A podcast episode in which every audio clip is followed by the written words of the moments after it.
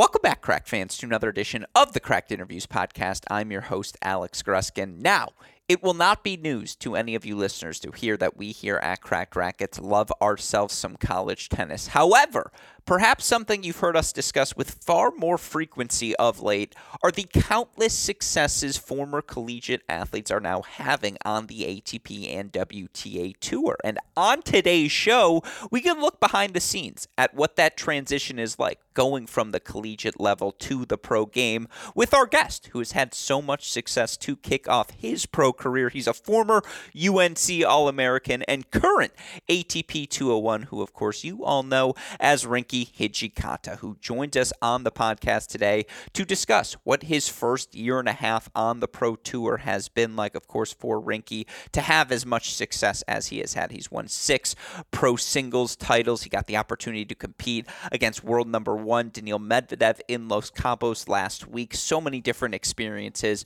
for him to share with us on today's show. Of course, we also had to nerd out a little bit, talk about his time at UNC, what it was like to compete for national indoor championships in both 2020 and 2021. Which of the two teams was better, given the context of those college tennis seasons? And of course, talk about some of the other things, some of the other passions Rinky enjoys in life, whether it be uh, his Parramatta Eels, of course, his go to rugby team back in Australia, or his pursuits on the golf course. Plenty of fun uh, for you listeners on today's show. Of course, before we get to it, have to give a massive shout out to the support we get from our friends at Swing Vision, who, of course, are on the forefront of all innovations happening regarding artificial intelligence within the sport ten, simply put, Swing Vision makes it significantly easier for you to improve your own tennis game. All you got to do, download their app. Then, when you go and hit the court, all you got to do is record your hitting session with the Swing Vision app. Swing Vision will do the rest. It'll break down the errors, break down the winners, break down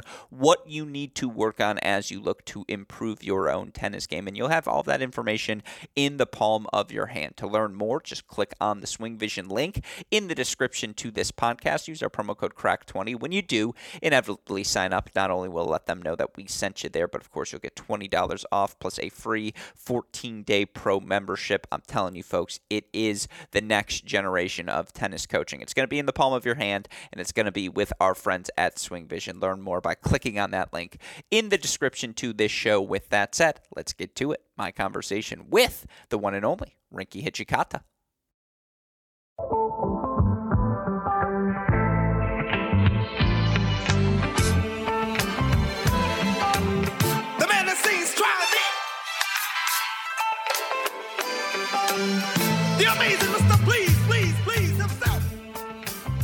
Joining us on the podcast today is a former top 10 ITF junior in the world, an ITA All American, and a man currently sitting at a career high of world number 201. Welcome onto the show, Rinky Hijikata. Rinky, welcome. How are you doing today? I'm very good. Thanks for having me on. No, it is my pleasure. And what is so amazing to me is you've played north of, you know, uh, by my calculations, and you can correct me if I'm wrong, you've played 126 matches in the past 19 months. That you have the energy to even chat with us for a 30 minute stretch of time, much appreciated on our end. And so, you know, with that question in mind and in that spirit, you know, you're coming off of a, a an appearance in Los Cabos where obviously you were able to qualify, get a win in the main draw, got to face world number one Daniil Medvedev. Talk to me about that experience. What's it like to game plan for the world number one? Um, yeah, I mean, it was unbelievable for me to be able to play in, in Los Cabos. Um, it was one of my, it was my second tour event, I think, ever. And, you know, just to be able to qualify there and play in the atmosphere that was on center court there was unbelievable. And obviously, uh, I was very happy to, you know, get through a few of those matches and have the chance to, have a crack at uh, Daniil. And um, yeah, I mean, it, it is tough to kind of find ways to try expose him a little bit or as much as you can. And um, but yeah, it was a lot of fun playing there. And you know, he's uh, he's number one in the world for a reason. He was very tough and. Um, but yeah, just super fun, and I'd be pumped to get the chance again sometime. Yeah, look, four and three is about as good as anyone did last week. Like that's an impressive performance. Let's be honest. And what's so amazing to me, and I want to get back to that match, but according to your ITF website, and you can correct me if I'm wrong, you're playing a 25k in Columbus this week. Is that true? And you know, talk to me about that scheduling because in my mind, that's crazy. Yeah, yeah, I'm actually in Columbus at the moment. I'm scheduled to play tomorrow. Um, I kind of so I had entered Chicago main draw, just thinking I'd I'd hopefully get in there, and then um, didn't enter quali, so I could hopefully you know sneak into Montreal qualies. Uh, I entered there as well, and just entered kind of this as a backup. Um, I ended up being like I think two out of Chicago. I, I, I would have been in Montreal qualies had I have gone, but you know the list dropped so late, and I would have gotten there so late. I would have gotten in like one in the morning on the day I played. Um, it just would have been a very quick turnaround, and with not the guarantee to play either. So you know, I just before the US Open as well, I, I thought you know probably a good thing to get a few matches in. Um, hopefully, you know, get a get a few wins here and um, build from there. And yeah, I mean, even here, like the competition is is nails. So um, there's no easy matches still. And uh, yeah, I'm just happy to you know play a few matches and hopefully get a bit of uh, bit of momentum going. Do you feel more comfortable going from an event like Los Cabos? I mean, again, 126 matches in the past 18 months. The majority of them have been at the 25K level. What's that transition like from a mental standpoint? Because you have the grandeur of, you know, the 250 in Los Cabos. You've got the world number one there, and Norrie and Felix, all these guys. What's it like making that transition and going from that sort of event to, you know, a 25K where you've got the target on your back?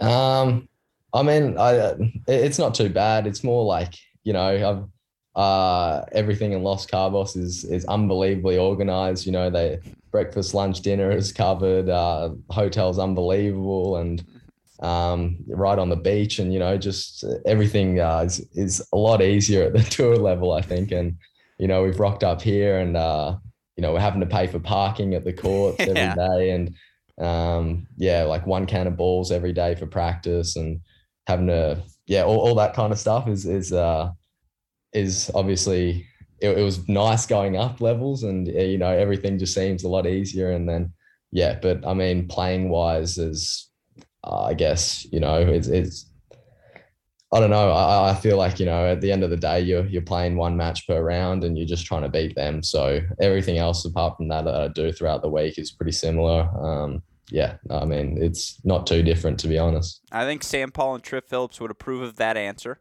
Um, I think it's a good answer for what it's worth. And I'm curious because, again, you go up against world number one Daniil Medvedev. You talked about how difficult it is to manufacture opportunities for yourself. You know, I went back and watched some film of some of the matches you've played of late, a match that stood out to me. I remember distinctly you played Ben Shelton in Orlando, and, you know, you ended up beating him three and six. But I remember watching him hit a kick serve out wide on the deuce side and looking at your face and you were just like, "What am I supposed to do?" Like that, you you were just like, "There, I got nothing there. Like that's too good." And I'm curious, you know, for you as you've advanced levels, you know, what what are the differences? What are the things you've seen, and what sort of adjustments do you have to make accordingly?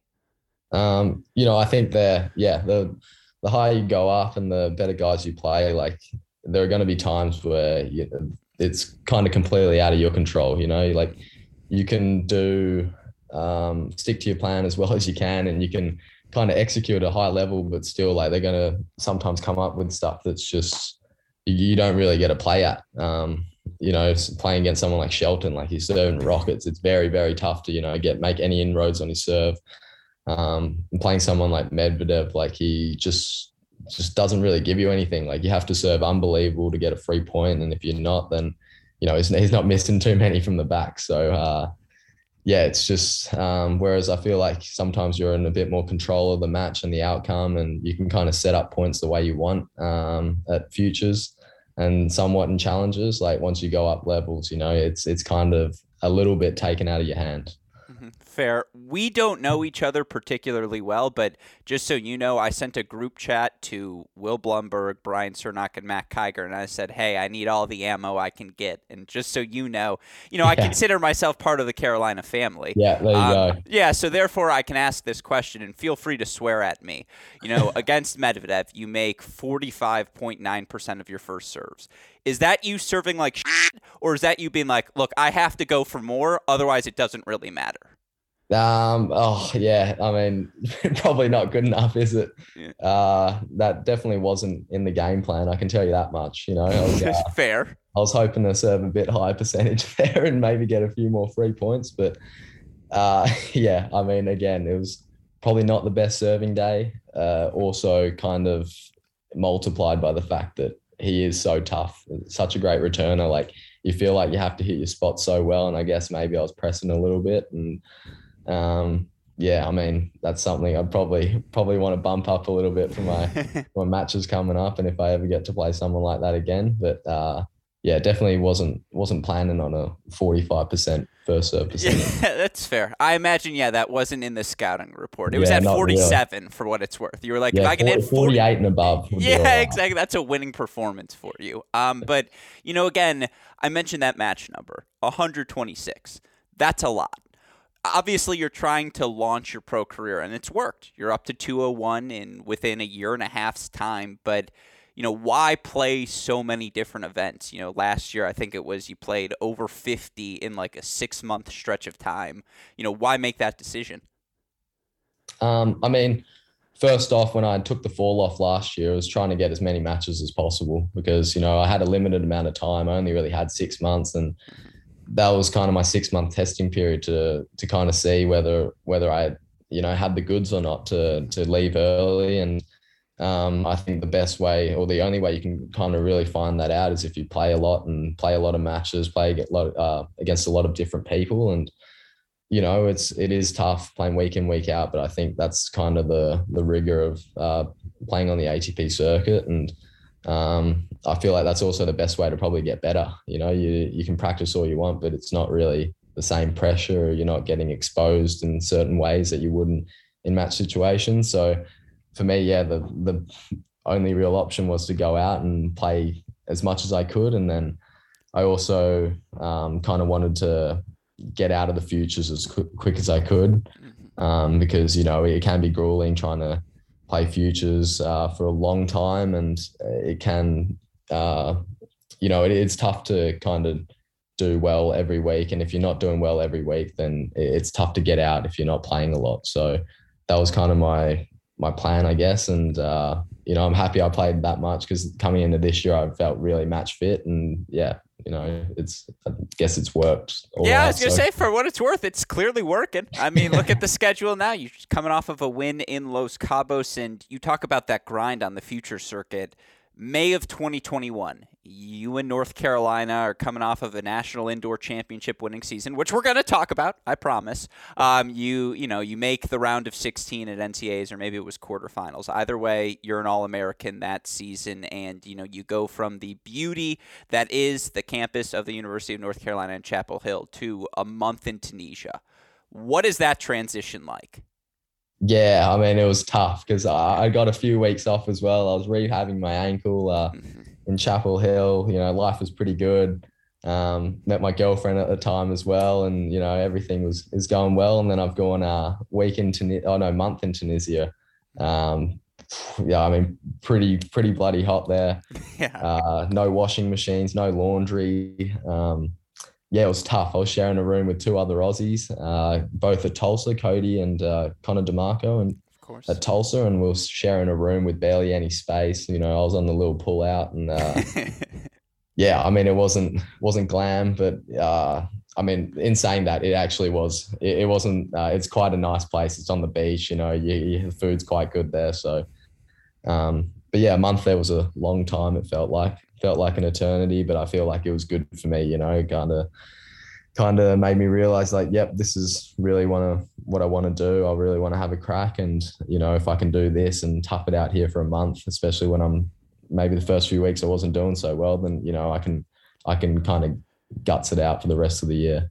What's tougher, the tennis or just the living adjustment? Like I could see you guys being like, "Well, I made semifinals this week, so I get one of the beds." Like that's just how this is going to work. Or, you know, is it adjusting to that or is it the rigorousness of like four consecutive, you know, you may have made second round the first two times, but during that span you're playing what, 13 total matches. That's a lot of tennis on the body. Yeah, I mean, I think it's more the when you're in the tournament, I felt it was fine. You know, you're playing a match every day, you're getting a bit of a groove. You know, you brekkie, you play your match, lunch, dinner, and it's it's pretty cruisy. But um, when you're out of the tournament, I mean, there are barely any practice courts. We're getting up at five in the morning just to try get a hit in and sharing four a court with like the oldest tennis balls you could imagine. Like it was it was uh it was more that sort of stuff that was kind of a bit grueling. But you know, when you're in the tournament, it was actually uh it was actually fine. I, I felt it was fine. You know, you're getting a bit of a rhythm and a bit of a daily schedule, and you know, you, you're on your way. So yeah. I like that. A little bit of brekkie, and then you fire in the match. We hit lunch, still make it time for dinner. Yeah, that's how it works when you're cruising. Um, you know, you mentioned meeting your girlfriend during that stretch of time. Word on the street is that Mac Kiger introduced you to said girlfriend. Is that true? Yeah, there is a little bit of truth in that. Um, you know, Kai, yeah, Kai gave me a little bit of a push, and by a bit of a push, he uh, definitely egged me on for about forty-five minutes. But um, you know, I guess he's done he's done pretty well there. So I think I owe Kai one. Forty-five minutes of Mac Kiger is more than enough. That's like Yeah, that's it's- that's definitely more than enough. Uh, the perfect Definitely more than there. enough. No, I, I agree with you. And again, talking about some of your Carolina teammates, I mentioned in the intro, you're a former World Junior number nine. You had made the quarterfinals of the Junior Australian Open. You were top 750 in the world going into college. And, you know, all of us tennis nerds remember we hear this freshman Rinky Hijikata coming into North Carolina. Wait, did he just win a round at the Australian Open qualifying prior to coming to school? Like, and this kid's going to come play college tennis. My question to you would be why? Why come to Carolina? Why was college tennis right for you?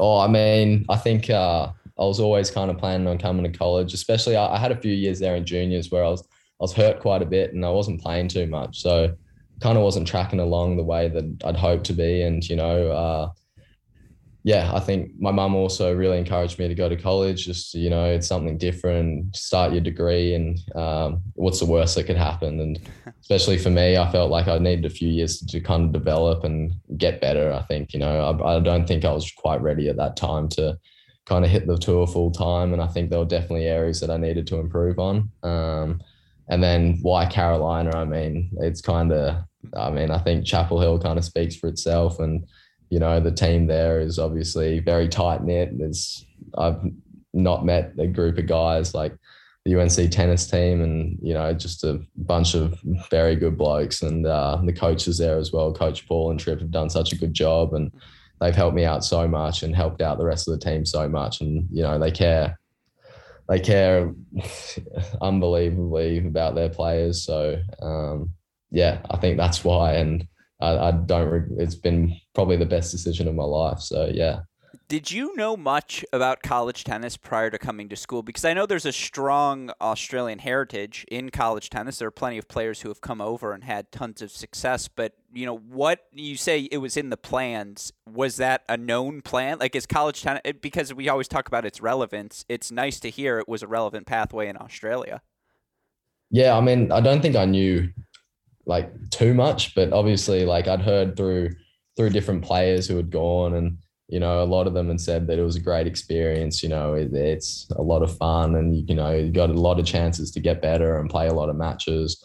Um, my sister actually went to university in the US as well, so I kind of had a bit of bit of uh, information from her, and she really encouraged it as well. She thought it was great, and she thought it would be great for me. So yeah, I had a, definitely had an idea, but like you know, I had no idea how the seasons worked. I had no idea about the conferences. Didn't really know too many schools either. So I also had my coach back home at the time, um, Dave Moore, kind of helped me and get me in contact with coaches and stuff, which was a major help because without that, I probably would have been pretty pretty clueless to be honest. No, and obviously you get thrown to the wolves as your first season at Carolina is that COVID year. Now, again, uh, Cracked Racquets fans will know Carolina tennis in particular these last three years. I got a second degree in it with all the tennis matches we've called for your school.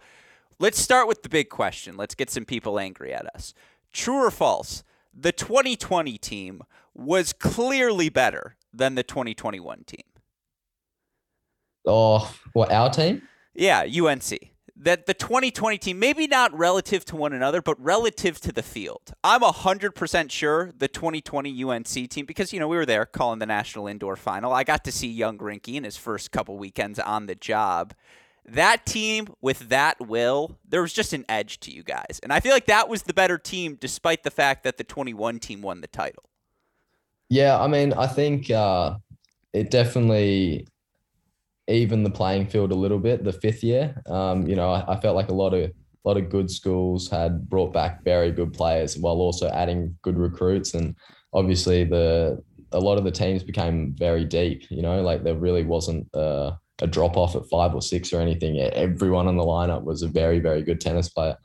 Um, and also in saying that, you know, I think, I mean, our team, I think was, I mean, we had the exact same lineup pretty much, but I think maybe we struggled a little bit with uh, with health in our second year in 2021, I guess, and that maybe um, hindered us a little bit. But I mean, yeah, I mean, it's hard to say in hindsight. You know, you, you look at everything and you can pick and choose what you want to look at. But uh, yeah, I mean, at the time we thought we were we had a great team. You know, I would have backed anyone in our lineup to to get the job done on the day. And um, yeah, I mean, I guess.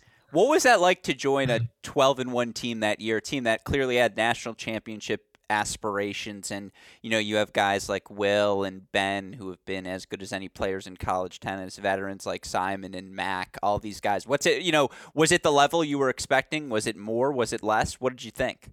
No I mean it was pretty cool. Uh, you know coming into college like it was a big goal of mine to you know compete for the big titles and play the big matches you know and against the big schools you know that's why you want to play college tennis like you know you want the rowdy atmosphere you want you know the big crowds and everything and that, that's why it's so enjoyable um, having guys like Blum, um, Benja, Cerny, and Peck, Sondi, everyone, you know, they they definitely helped me uh, kind of transition into that because my freshman year I didn't really know what was going on too much. You know, I felt, uh, you know, I felt a little bit of pressure coming in because I felt like, you know, like there's a bit of expectation here. I, I want to do as, as much as I can to help the team win. And then quickly that was kind of pushed away because everyone's winning too quick and I couldn't even finish a match. So, um, you know, coach loves playing clinch. So my record, I think my freshman year was like 2 and 0 or something. And we played like 15 dual matches. So, um, but yeah, it was a lot of fun for sure. Mm-hmm. And I'm curious, you know, again,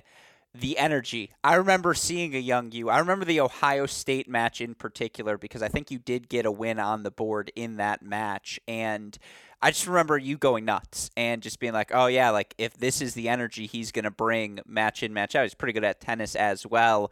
It felt like college tennis was a, the right channel for you in that moment, if that makes sense. Yeah, no, I think so. I mean, I, I love playing in front of crowds. You know, it's a lot more enjoyable when even last week in Mexico, like there was big crowds and mm-hmm. you know, some people might look at that as a negative, like more pressure and more expectation. But for me, like I, I just, eh, I just find it so much more enjoyable, you know, and, and the team atmosphere in college as well. You're playing for something bigger than yourself, which is which is really motivating for me. And, you know, I, I want to put in the work and I want to get the win for the guys around me and the guys who, who aren't playing as well, because they don't get a chance to, you know, go out there and change the result, but you're, they're kind of dependent on you. So um, I really like that. And yeah, I mean, a, lot, a few of those matches and other teams getting a bit chippy and, uh, and all that. And, and I mean, I just, yeah, I feel like I'm a pretty competitive guy and, as soon as that starts going on a little bit, I feel like that really raised my level. So yeah, that was definitely fun. In that spirit, you get to replay one of them, winning the National Indoor Championship in 2021, the Henry Squire match, ACC semifinals, also 2021 season, or that Ohio State victory, because I remember seeing you guys get to that final, what it meant in that moment. You get to pick one of the three. Which do you replay?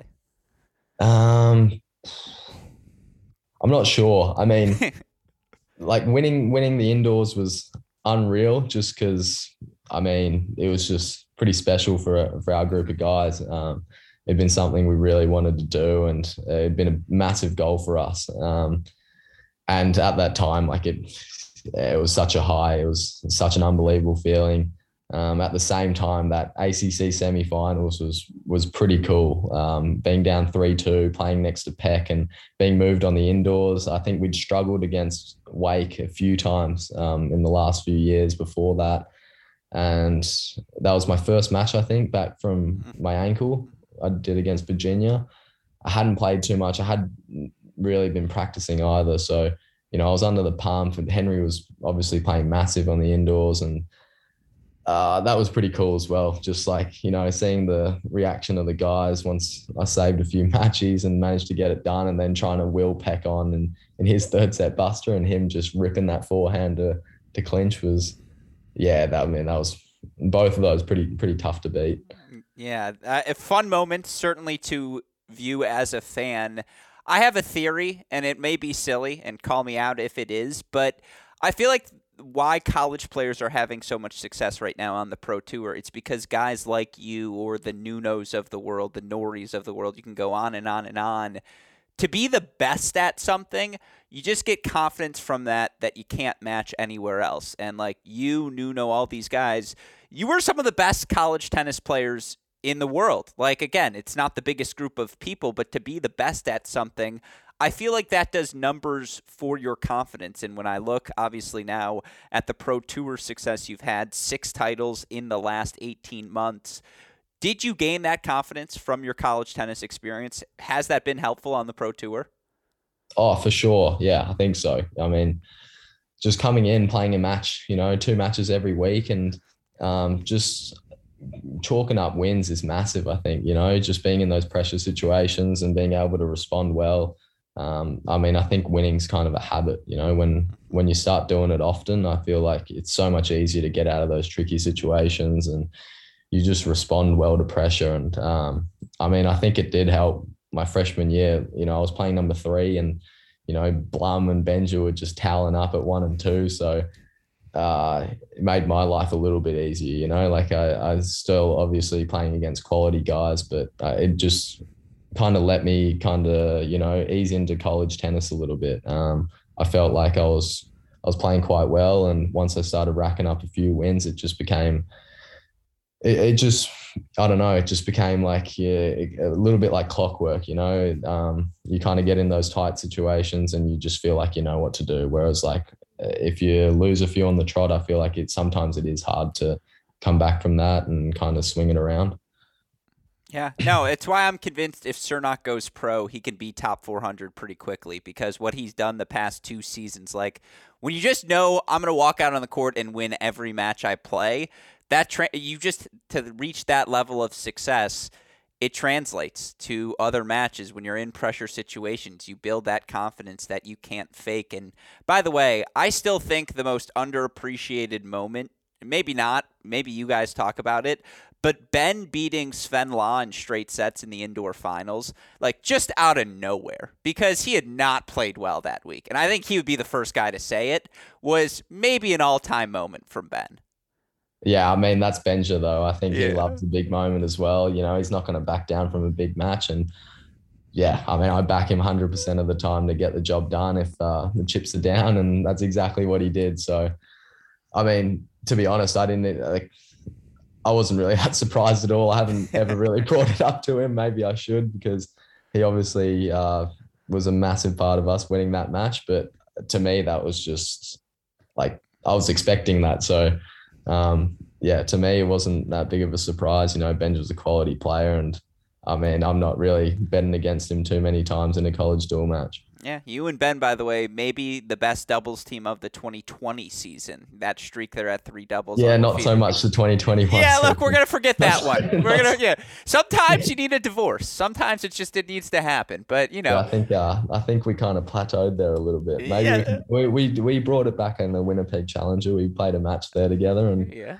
I think uh, I think we can do all right if we get another shot. That's what I another like. Year of eligibility, we can slot back in at three dubs. Yeah, look, you've got a couple left. Will's got at least one more yet left. We can run it back. It'll it'll yeah. all work. But you know, again, as you've transitioned to the pros, and I mentioned all of the success, you're now 78 and 32 since the start of last season. Which, by the way, not too shabby, my friend. Well, well done. Um, you know, the six titles as well what are what what's the biggest difference as you make the transition to the pro game from a tennis perspective? What are the things you just have to do better to sustain that level of success? Um, I think I mean the big one's just staying healthy. Mm-hmm. Like if your body's not quite right, it's hard to compete at a high level. If you take care of your body and you're, you're feeling strong, you're feeling fit, then it's easy to kind of play every week. And Um, also, just I think you know, serve and return is massive in the men's game. If you're not serving well, if you're serving at forty five percent, it's tough to hold. If you're if you're not returning well as well, like it's, it's tough to get in, get in, make any inroads on return games. And yeah, I just think you know it's it's just such a big part of the game. So that's probably been the biggest thing I've been focusing on, and yeah, something I can probably get a lot lot better as well. Mm-hmm. What I'm curious, what does that look like? Because people say that you, you got to focus on your body. Is it literally as simple as like I'm not doing McDonald's anymore. I'm not drinking soda anymore. All those little things, or you know, what are the steps you take? Um, I mean, I just think it's it depends on the person. You got to really know your body well, and for me, you know, I, I, like doing a bit of gym even when I'm on the road, even when I'm at the tournaments, just so I feel strong. You know, um, my body's feels like it's durable and um, yeah, that I can compete at a high level and it won't break down. And then I guess just listening to your body as well. Like if you've got a niggle and it's getting worse, or like yeah, you really have something that's bothering you, then just you know just take a break, uh, get it sorted, and then come back. You know, it's tough to play every week with when something's not feeling right. So, mm-hmm. from a tennis perspective, anyone who's watched you play knows athleticism is not something you have an issue with, right? Speed wise, you're going to be able to hang with just about any opponent you can play when, you know, given the health we've seen from you. Clearly, fitness wise, you're able to hang as well. On court, you know, so frequently guys say, I, it just, I need to make life a little bit easier for myself. I need to find ways to manufacture more plus ones on the serve or whatever it may be. From a tennis perspective, is that the thing you're most focused on at this point? Um, yeah, I mean, I think it's a big one. Just setting up the point so you're kind of ahead in the first two, three shots is is huge because you don't want to be playing on the back foot too much, especially when you start going up levels. Like guys are just so good when they're ahead in the point. Um, it's it's tough to come back from if you drop a mid court ball short and someone's running around for a forehand. Like at a certain level, that's that's just trouble. So you know, just making making sure you're ahead in the points on serve, and when you're returning, you're trying to be neutral as quick as possible. Um, yeah, I mean that'd be that'd be ideal if you could do that every single point. sure. No, I mean, and again, you're facing a Shelton or a Medvedev, and they're just raining aces on you. And there are times you're like, well, that adjustment didn't work, and I can only imagine what those frustrations are like. Where are you training right now? Are you based still out of Chapel Hill? Um, yeah, so I've I've actually been haven't been home to Australia since the Aussie Open. Um, whenever I have my off weeks, I've been going back to Chapel Hill at the moment. Um, I actually spent a week training in Kiawah as well, at, um, down in South Carolina, which was really nice. Um, but yeah, mostly Chapel Hill. I, I, like training with the guys there. Obviously, it's just great atmos and um, yeah, it's just a great place. You can't really beat it. But yeah, when hopefully I'll be able to go back home soon, and I'll be training in Brisbane at the National Training Centre there, um, and then hopefully spend some time home as well in Sydney. Is the North America Challenger Circuit frustrating at all because you see the same guys like week after week? Does that at all get? Fr- I mean, again, I imagine it's a little bit more diverse selection of players when you're on that ITF grind. Oh, I mean, it's fine because you get to know everyone pretty well. You know, you make some good mates. Uh, it's also very nice when there's a few other Aussies around. Um, it helps, you know, just a bit of banter and just having someone who understands Australian sport as well. Have um, you asked Jason Kubler like to just share his meals? You're like, whatever you're doing, I would like to do as well. Yeah. Well, yeah, I don't know. He's doing something right, isn't he? He's, he's doing something right. I got to get the the magic magic recipe off of him, but um, no, yeah, I mean, he's doing unbelievably. He's uh, probably leaving me on the Chally tour for very soon to play the tour event. So hopefully, I can catch up to him soon. Mm-hmm. No, you can go find him. Yeah, you'll have your shot. And, you know, again, obviously you're spending a lot of time grinding. I know when you're off the court, some of the things you like to do. You're a big golfer, is what I hear. Talk to me. If if you were not a pro tennis player, would it be a pursuit of that PGA card? Probably not, because I'm pretty bad. I'm, pretty bad.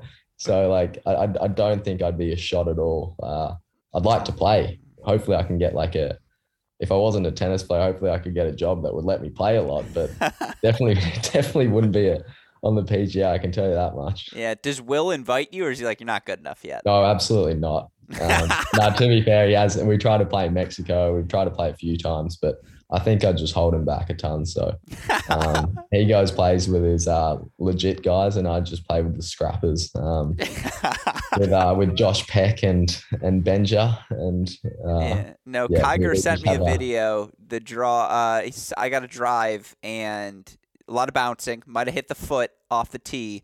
yeah, Not your best work. yeah, not pretty. Yeah. Not no, pretty. you know what? It was pretty. Like the swing actually itself, technical. It looked it looked nice, but the contact was rough. Yeah, yeah. So uh, probably the opposite of my tennis. my tennis might not look shabby, but at least I can kind of hit the ball in sometimes. Uh, no, the tennis Golf is- swing might look all right, but it doesn't. End result's not good. Uh, no, I like it. All right, talk to me about the eels. Our eels, three wooden spoons since the 2010s. Now, are we? How's our 22 squad looking? Are you talking Parramatta Eels? Yeah, of course. Have you done your NRL research? Ah, look, I'm ready. Gee whiz, that's that's pretty good effort. Um, Eels are currently in like sixth, I think. I think they're in the top eight. They're gonna make the playoffs, and I think they're gonna make a run. All right, We- we've eels are. beating- yeah, no, go ahead. We've been beating the good teams. We've just been losing to the the bottom of the table scrappers. So if we can sort that out, I think we have a genuine shot this year. All right, that's what I like to hear. Haven't won the premiership since what? 86. Yeah, look, we were in the final in 2008 or 9, I'm going to say, around then, and we lost to the Melbourne Storm, who were over the salary cap. So I'm counting that as a premiership. Okay, little asterisk there. I like Yeah, that. You know, much bit. like the 2020 NCAA title belongs to UNC, asterisk until you prove otherwise. Yeah. Uh, we'll do that same thing heel for the eels. I like Pretty that. much, yeah. No, I Sounds like to hear that. No, it makes sense. And again, as you look out, you know, um, oh well, Blumberg's on TV or the Eels are on TV. Who are you watching? Uh, I'll just go split screen. yeah, who's who's on the bigger screen? That's Who's the real bigger question. screen? Uh, probably the Parramatta Eels. Yeah, no, that's fair. I mean, makes sense. I, I we've all seen enough of Will. Enough serves, enough forehands. You know I mean, he's probably going to win anyway. So, like, yeah, at least when I'm watching the Eels, like the end result's not not certain. Mm-hmm. No, I agree. And, you know, again, with that in mind, 201 in the world. You've played 12 Challenger events, I believe, this season. Is that the focus for the rest of the year, playing at the Challenger level, trying to Yeah, I keep think building up? so. I definitely. I think. Uh, hopefully, fingers crossed, this will be my last futures event for the year, and and hopefully beyond. Um, and then, yeah, hopefully, uh, obviously, U.S. Open's a big one coming up, and then after that, I'll have a look at the schedule. But yeah, I'm hoping to make a big push end of the year, and and and then go into preseason and a and good Aussie summer, hopefully. I'm throwing it out there now. Noumea Challenger champion. Just lock it in. It just feels like that that would be a good event for you to win. yeah, fingers crossed. That that would I'd take that for sure. Yeah, I think JJ Wolf won it a couple of years ago. It belongs in college tennis hands. And so I think so. Yeah. Yeah, it, it just checks out. But no, again, it's awesome to get the chance to chat with you, Rinky, and appreciate you taking the time, especially again to go from Los Cabos to Columbus. I mean, that's a testament to obviously your drive, and it's been really fun to watch you have this success over the past 18 months and you know throughout the course of your college career as well. And goes without saying, anytime you're bored, you need to chat. You want to chat a little eels, I'm here for you. So always welcome back on the show. Sounds good. Thanks a lot for having me. It's Yeah. a lot of fun. Of course, and good luck this week. Thank you. Cheers. Hope all of you listeners enjoyed my conversation with former UNC All American and current World 201 Rinky Hijikata. A massive thank you to Rinky for taking the time to chat. Seriously, imagine going from a Los Cabos ATP 250, you're playing the world number one, and then you're back on the grind on the futures circuit in Columbus. Just a testament to his work ethic. And I don't think I'd be the only one to say he's going to be as good as he can become as a tennis player. There's no doubt about that. Rinky Hijikata will hit that ceiling. Is what that ceiling actually looks like manifested on the court is going to be really fun to find out over the course of the next decade. So hopefully this is this may have been the first, but hopefully not the last time we'll speak to Rinky on this show. Of course, as always, a massive shout out to our super producer Daniel Westoff on the ones and twos, who makes all of our content possible, and who, as always, has a of an editing job to do day in, day out here at CRHQ. A massive shout out to our friends at Swing Vision for their support of this podcast. Remember, you can learn more about all the innovations they're doing regarding artificial intelligence in tennis by clicking on the link in the description to this show, of course. If you're looking for updates on everything happening in Canada this week, a thousand level events happening on the ATP and WTA Tour. We're talking about it all on the Mini Break podcast. We've got fun things coming for you all, of course, over on the Great Shot podcast feed as well. And we broke all things down Serena Williams' retirement announcement over on our YouTube channel. So we're rocking and rolling here at Cracked Racquets in our quest to ensure you remain the most well informed, best educated fans in the business. With that said, for our fantastic guests, Rinky Hijikata, our super producer Daniel Westoff, our friends at Swing Vision, from all of us here at both Cracked Racquets and the Tennis Channel Podcast Network, I'm your host, Alex Gruskin. You've been listening to another edition of the Cracked Interviews Podcast. Stay safe, stay healthy. Talk to you all soon. Thanks, everyone.